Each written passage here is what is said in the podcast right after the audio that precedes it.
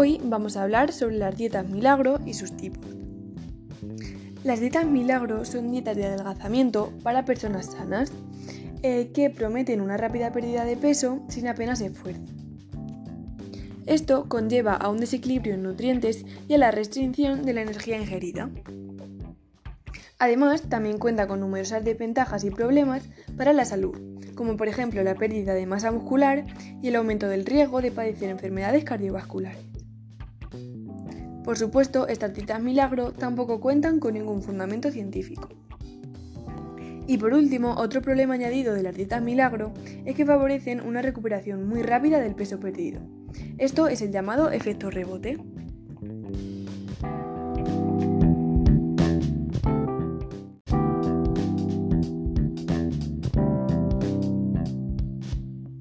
Y ahora sí, ¿cuáles son los tipos de dietas milagro?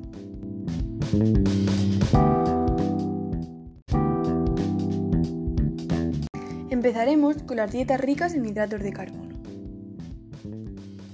Este tipo de dieta milagro limita el consumo de alimentos ricos en proteínas y grasas, lo que hace que nuestro cuerpo tenga una ausencia de ácidos grasos esenciales, como pueden ser las vitaminas o los minerales. Además, al tomar tanta fibra, el organismo no absorbe adecuadamente los nutrientes, provocando cólicos abdominales o diarreas entre otros muchos problemas. Un ejemplo de este tipo de dieta milagro es la dieta del Dr. Hans.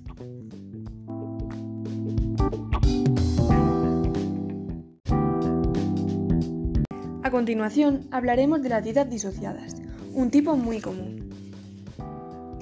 En ellas se prohíbe mezclar algunos tipos de alimentos en la misma comida. Este tipo de dieta se basa en el falso principio de que lo que hace que el cuerpo engorde no son los propios alimentos, sino la manera en la que los combinamos. La principal recomendación de las dietas disociadas es la de no mezclar hidratos de carbono y proteínas. Esto es algo también muy difícil, ya que no hay alimentos compuestos solo por hidratos de carbono o solo por proteínas. Es más, la mayoría son una mezcla de ambos.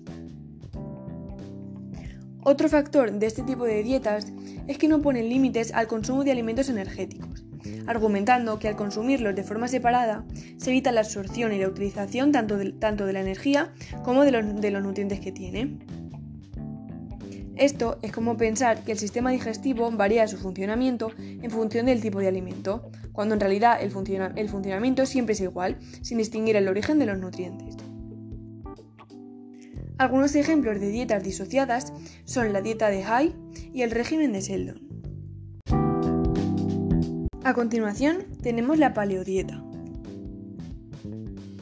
Esta dieta propone, haciendo honor a su nombre, seguir una alimentación similar a la que seguían nuestros antepasados en el Paleolítico. Es decir, tomar productos frescos, como son carne, pescado, frutas y verduras, y olvidarse completamente de los, alimentos, procesados, como son cereales, legumbres y lácteos. Sin embargo, esta dieta puede causar problemas renales, enfermedades óseas o un aumento de peso a largo plazo. Además, aunque sí que es beneficioso reducir el consumo de alimentos procesados, sin ellos nunca se podrá seguir una dieta sana y equilibrada.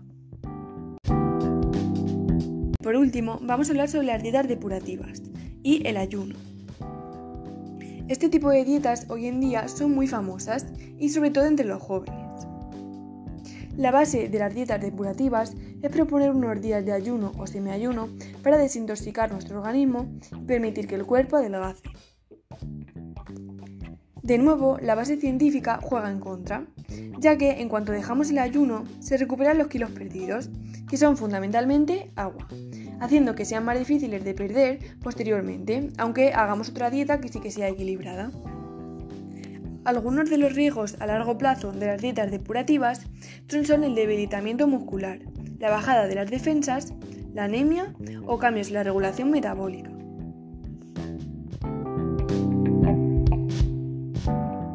Como conclusión sobre las dietas milagro, he de decir que esos eran los cuatro ejemplos más populares, pero existen muchos más.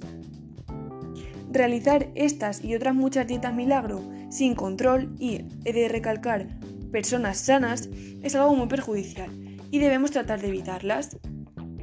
y aunque prometan una bajada de peso en poco tiempo, los daños a nuestra salud pueden ser irreversibles. Si lo que queremos es seguir una dieta y bajar de peso, siempre debemos acudir a un especialista para que programe una alimentación personalizada, equilibrada y que contenga todos los grupos de alimentos.